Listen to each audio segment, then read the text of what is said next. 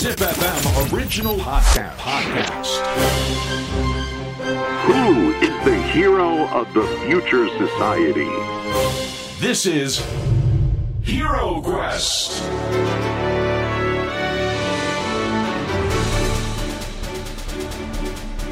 ポッドキャストナビゲーターの杉原杏里です小林玲奈です ZIPFM オリジナルポッドキャストヒーロークエストこのプログラムは社会の課題を解決し豊かな未来をデザインするヒーローを探す聞く冒険プログラムです。さあ今回の冒険のステージは農業です。イエーイ農業アグリカルチャーはい、はい。さあお迎えしているヒーローは次世代型農家の育成をサポートする株式会社ザ・キャンパスベース代表の井本義久さんです。いやすごかったです。すごいですねこの井本さんのパワ本当にエネルギッシュで、ーね本当にエネルギッシュでいもっちゃん。いもっちゃん でもどうですか レイナちゃん、はい。あのコンパクトノーライフという、農業に関する塾があったりとか。私通いたい。ね本当に思ってますよね。本当に考えててそれこそ若い女の子が農業をやるっていう。ね。そういうカルチャーがちょこちょこ出てきてるので私もこう田舎出身のものとしては。通いそうなんだよね。そう本当に私今考えてて。いや本当にあのいもっちゃんが掲げてる未来って本当に面白くて、はい。僕がいや僕らが思っている農業のイメージを本当に刷新してくれるんじゃないかなとうん。いう期待がすごく僕あるんですよ。はい。で何よりもキャラがいい？そうそう。そうなんです。もう一気に私もファンになっちゃいました。なんかなんだろうこの方はっていうね本当に愛があって。嵐の感じですけども。うん。本当ですね。いやーすごい方素晴らしい方です。はい。えーそれではヒーロークエスト農業の未来を考える冒険の旅スタートです。Hero Quest.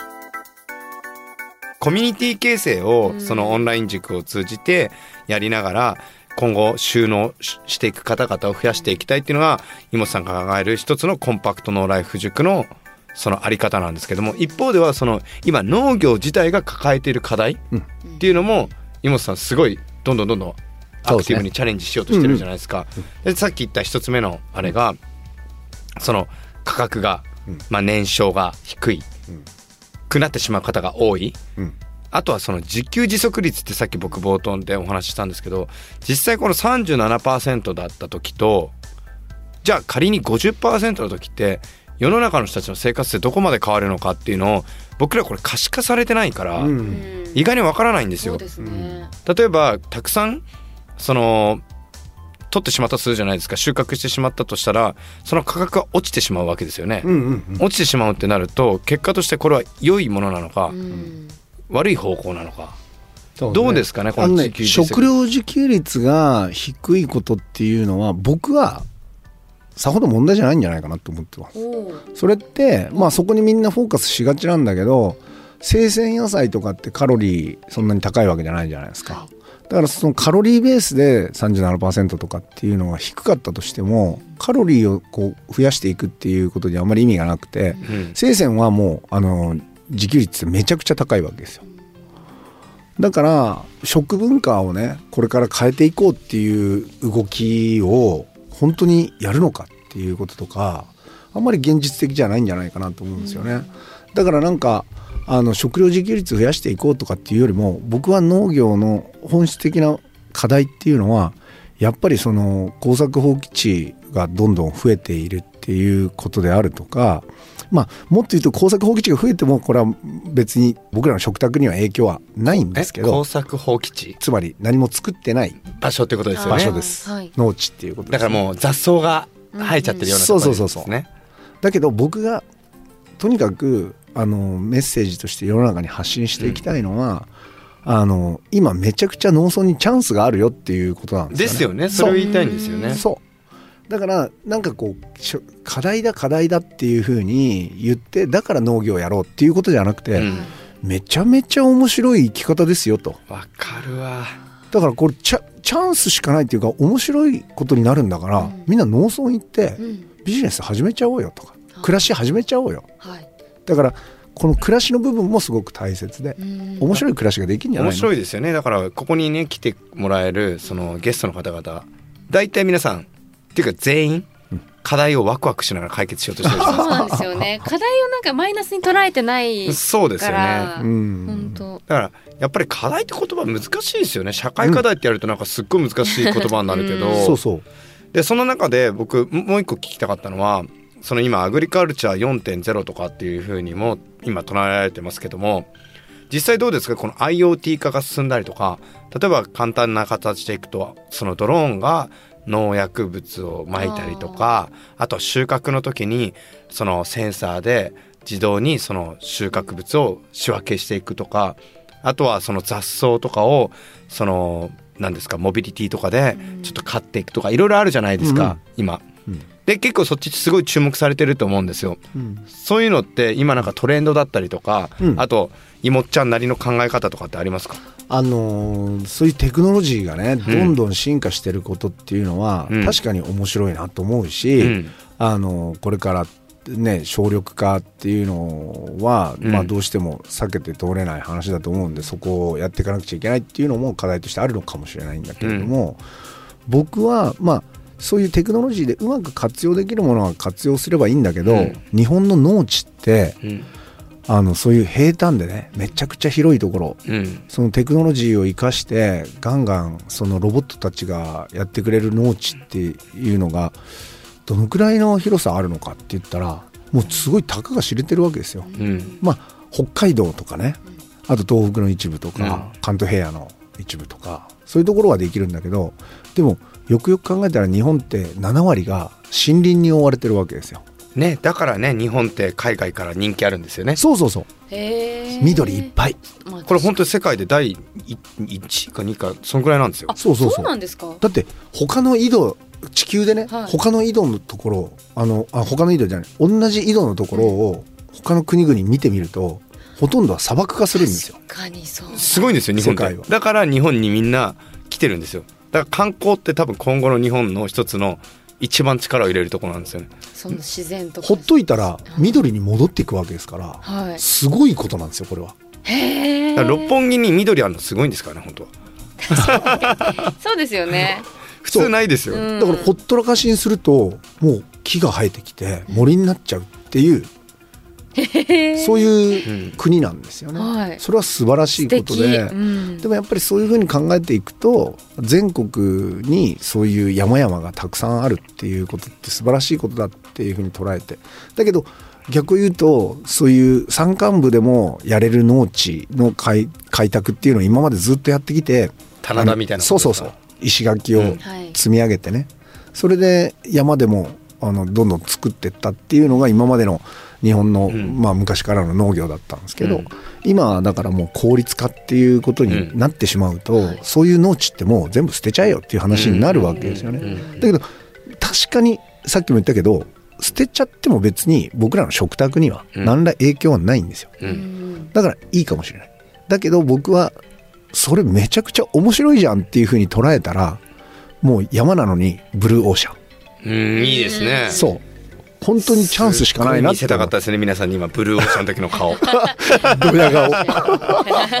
あの分かります。だからその今そのアグリカルチャーテックみたいなアグリテック、まあ4.0なんて言われて IoT とか、あとは輸送機器とか、うんうん。そういうのっていうのは、まあ、日本で開発して世界展開していくっていうのはすごい大事だと思うし、じゃあ日本に合ってるのか合ってないのかっていうと、まあ、それはまあおいおい分かってくることだと思うんですけども、まあ、僕なんかデータもよく扱うビジネスをやっているので、うん。まず僕このデータ化は絶対必然だなと思ってるんですよ。うん。その感覚値とかっていうのはすごく大事なものなんですけどもそれに頼りすぎるとそれを継承していけないんですよね。うん。うん。でそこにフィルタリングが入るんで、思いがどんどん入っていっちゃって意味がわからないものになっていっちゃうんですよ。はい。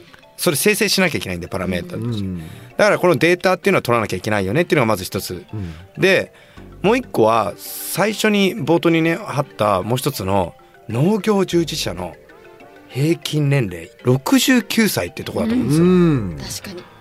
だから関東平野とか例えばそういう東北とかっていう平地だったらまだいいけど棚田みたいなところだったら 大変。だよねとか、はい。そう。ってなった時にもしかしたらその人間の動きをアシストするような、そのロボットだったりとか、うんうんうんそのエグゾスケルトンって言われてるようなパワードスーツうん。みたいのだったら、もしかしたら農業とは相性いいかもしれないですそう。だから僕はテクノロジーは絶対に必要で、はい。でテクノロジーを使える今今現段階えっと、テクノロジー使える場所でそのテクノロジー未来に対してどんどん開発していけるものを開発しておきながら一方で同時並行で僕はやっぱり人が育つことがすごく大切でその人が育ちながらもそのテクノロジーをうまく活用できてさらにそれを進化させる人たちが育っていく。だからその平地であの開発できるところっていうのはどんどんそういうテクノロジー磨いていきながら農村でその起業するっていうような若者たちをその山間部とかあそういう条件の悪いようなところでもあのどんどんチャンスを作って育てていきながらいずれそれをちゃんとこう融合させていくというかうん。テクノロジーと人の知恵っていうのをこううまく合体させていくっていうようなことができたらめちゃくちゃ面白いんじゃないかなと TPO に合わせてそう。そのコンバインしていく。そうそうそう。まあ、ちょっと農業的な感じでコンバイン入れましょう。うまいこと言うわもう本当に今の顔見せたかったいやなんかだから僕すごいねいもっちゃんの話って好きだなと思うんですけど今の感じ聞くとレナちゃんちょっとテクノロジーちょっと苦手っぽい雰囲気出てません？あそうですね。この方すごいんです。苦手な分野全部僕に押し付けてくるんです。お願いします。アンリこんなアンリこんなの欲しいんだけど、はい。できないかなとテクノかロジーはじゃあ他の方にそうそう。得意な方に。プロがいますからね。あのさつって平地じゃなくてさってちょっと崖のところで雑草を勝手に取ってくれるやつないかなとか、結構大変って自分で言ってたじゃんと思って。だからね僕エモーショナル担当。あなるほど。エモーショナルそう、はい。エモちゃんなんで、ね。エモエモちゃん。なんで。いや妹ちゃんだよ。でまあそんな中で僕は妹さんのこの妹ちゃんの一番得意な分野って何なのかなと思った時にもちろんその巻き込み力ってすごいんですよ。人を巻き込んでいく力。はい。まあコンパクトノーライフ塾まあザ・キャンパスですけどもキャンパスがね運営しているものっていうのはたくさんあるんですが、結構ね投資家の方たちも妹ちゃんに投資してるんですよ。えーいやそうエモちゃんに。エモちゃんに。エ妹ちゃんのエモちゃんに投資してるで分かりにくいな。もう人柄がやっぱ素敵だからそう。もうそこだけでありがとうございます。であとはそはい。のブランディングだったりとかを、まあこれも結構やり尽くされてきてはいるんですよ。ただ逆算的なところをより寄り添いながらやってるっていうのはすごく彼らしいというかまあそれもあいい面白いよね。で多分ですけどもこれ面白いのが移住への関心っていうかこだわりというかあーこれ気になるなでこれね僕この間フェイスブックで知ったんですよ。はい。本当に3日前ぐらいに。え「ゆもっちゃん移住するんだって」すごい。部活やめるんだって。そうなんだ霧島。霧島みたいな感じで 移住されるんですか？移住します。今世田谷に暮らして東京の世田谷に暮らしてるんですけど、もうマンションも売ってそれで僕は広島県竹原市玉里町っていうもともと出身地ははい。竹原市っていう広島県竹原市っていうところなんですけど、はい。そこの僕のあの祖父とか祖母が住んでた築150年の古民家に、わ素敵。はい、引っ越します。うわ150年？築150年。っていうかもうここまで来ると150年前にそれ建てた人の方が僕すごいと思っちゃうんですけど ごめんなさいなんか観点が違って。150年も持つ家を建てられるなんてすごいな。そうなんですよ。昔の家はね150年全然300年ぐらい持つわけですすごいですね。へだけどそれは自然の摂理にのっとって作ってあるんで、うん。150年持つんですけどでも結果どうなってるかって言ったら、うん。今僕、まあ、そこに月のうち1週間だけ暮らしてるんですよ家の中なのに蛇が出ます。ーあーでもわかるかも。うちの埼玉の田舎の方もそんな感じですもん。大丈夫？それちょっと。本当にひいおばあちゃんとかの家とかもヘビ出ましたあまずひいおばあちゃんに会ったことないからうん。すごいなと思ってひいおばあちゃんと会ったことあんのかなと。あ ありますあります本当？えはい。すごい。やっぱご飯って大事なんですねご飯大事ですよ。あでもね農村は農家って平均年齢69歳って言ってたじゃないですか、確かにそうなんだけど70代が農村では若手と呼ばれてるんですよ。えでもそれは僕最初ネガティブなことだなと思ってたけど、ーはい。いやめちゃめちゃ元気なんですよ。で、うん。早稲田大学がこの間調査した結果日本の平均寿命よりも農家の平均寿命は8.2歳上なんですよ、すごくないですか？すごい。8.2歳ですか、うん。すごい。若手じゃん若手ですよ。だから70代全然若手ってうん。それって素敵なことじゃないですか、うん。これから年取っていくのになんか老いるっていうのはうん。怖いことのように言ってるけど農村に行ったら老いるのかっこいいみたいな。だからあれでしょう。んちょっともう会社もリタイアしてうん。60ぐらいでうん。ベテラン感出してうん。ちょっと田舎に移住したらめちゃくちゃルーキー感で 小学生ぐらいの形で扱われる。その通り。だから僕も来年移住するけれども、はい。来年の春に移住するんですけど多分まだミトコンドリアみたいな世界で。いやいやいや。これワンチャンなくなるぞ。でもこれね面白いなと思うのがこのふるさと回帰支援センターへの2021年の相談件数は前の年と比べておよそ29%増えたらしいんですよ。うん。4万9514件なんですね。なので過去最高の相談件数を更新ということで結局みんな移住に興味があるんですよね。めちゃくちゃ。興味ある。特になんかこのコロナ禍とかでそういう考えになった人多いですよね、いやそうなんですよね、でいもっちゃんがよく言うのは心の中のふるさとはみんなあるっていうわけですよ。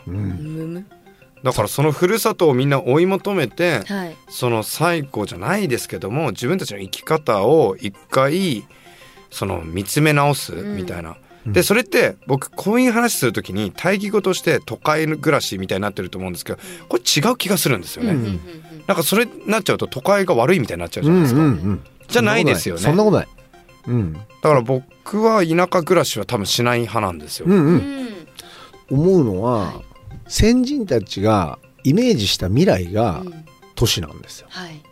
だけど逆にね先人たちが忘れないでねって言ってるのが農村だと思うんですよ、あー面白いですね。ねあのだから僕僕すいませんちょっと都会派って言いたかったわけじゃなくて、はい。週に2回ぐらいでいいかなっていうことを言いたかった。ですよね。拠点をだからねってことですだからサウナと水風呂みたいな関係そなですだから週末農家、はいはいはい。みたいなのはすごく僕なんか理解できるんですよ。めちゃくちゃいい。なんかいいいいあれしかもなんだろうし食べ物を体に取り入れるっていう行為って僕ら当たり前になってるじゃないですか、はいでもそれ何を取り入れてるかって考えたことってあんまりなくて。うん。確かに。確かにね。でこれ誰が作ったのかなとか、うんうんうん。ここに行き着くまでにどういう輸送経路を取ってきたのかなとか考えていくとワクワクしてくるんですよ、ううん。んだからそういうのもなんか可視化されていくとどんどんなんかふるさとへの思いが募っていくおの。おののわかる。そうですよね。いや本当に。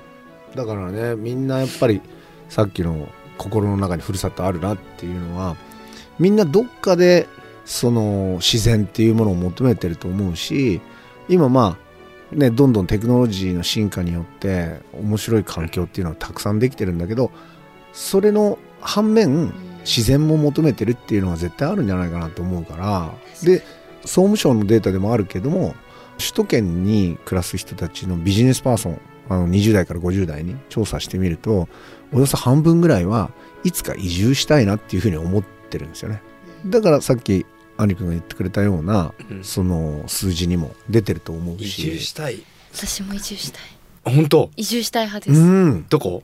えーでも埼玉に帰りたいあいいですね。なんかやっぱりもともとそうやって農業とうん。か自然にね囲まれて生きてきたんでなんかもう東京は働く場所だからさっきアンリさんがおっしゃったとおり、週末だけうん農業しにほん。と趣味程度にうん。帰るのもありだな、ありだよね。めちゃくちゃいい、タレントさんとかモデルさん多いんですよ。うん。休みの日だけに、まあ、東京で畑借りてる人もいますし千葉とか茨城とかうにん。畑ほん本当にちっちゃいもうこの部屋くらいうんのこ畑の部屋がわかんないですけどね。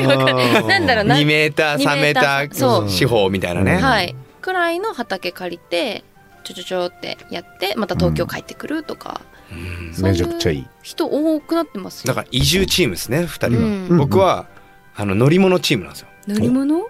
船とかうん。でずっと旅したい。ああおのののその描いている理想像とかっていうのが手に入りやすくなったんじゃないかなと思うんですよね、その僕らの前の世代の方たちがいろいろと頑張ってくれたおかげで僕たちが次のアクティベートをする時代になって世代になってきて、そしたら今度は40年後50年後の今若い子たちちっちゃい子たちの未来にとっては家が何個あるのも当たり前みたいな世界になってんじゃないかなと。うん。なんならシェアするのも当たり前だし、さっきの自給自足率でいくと自分の食べ物を自分で作ろうぜみたいな世代かもしれないですよね。うん。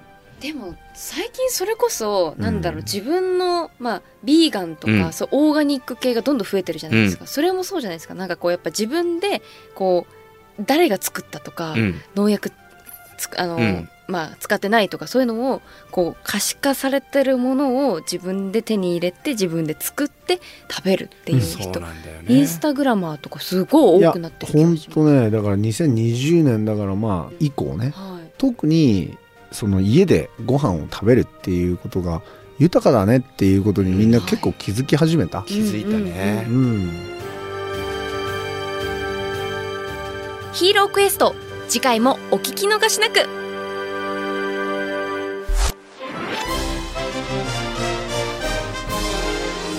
Hero Quest」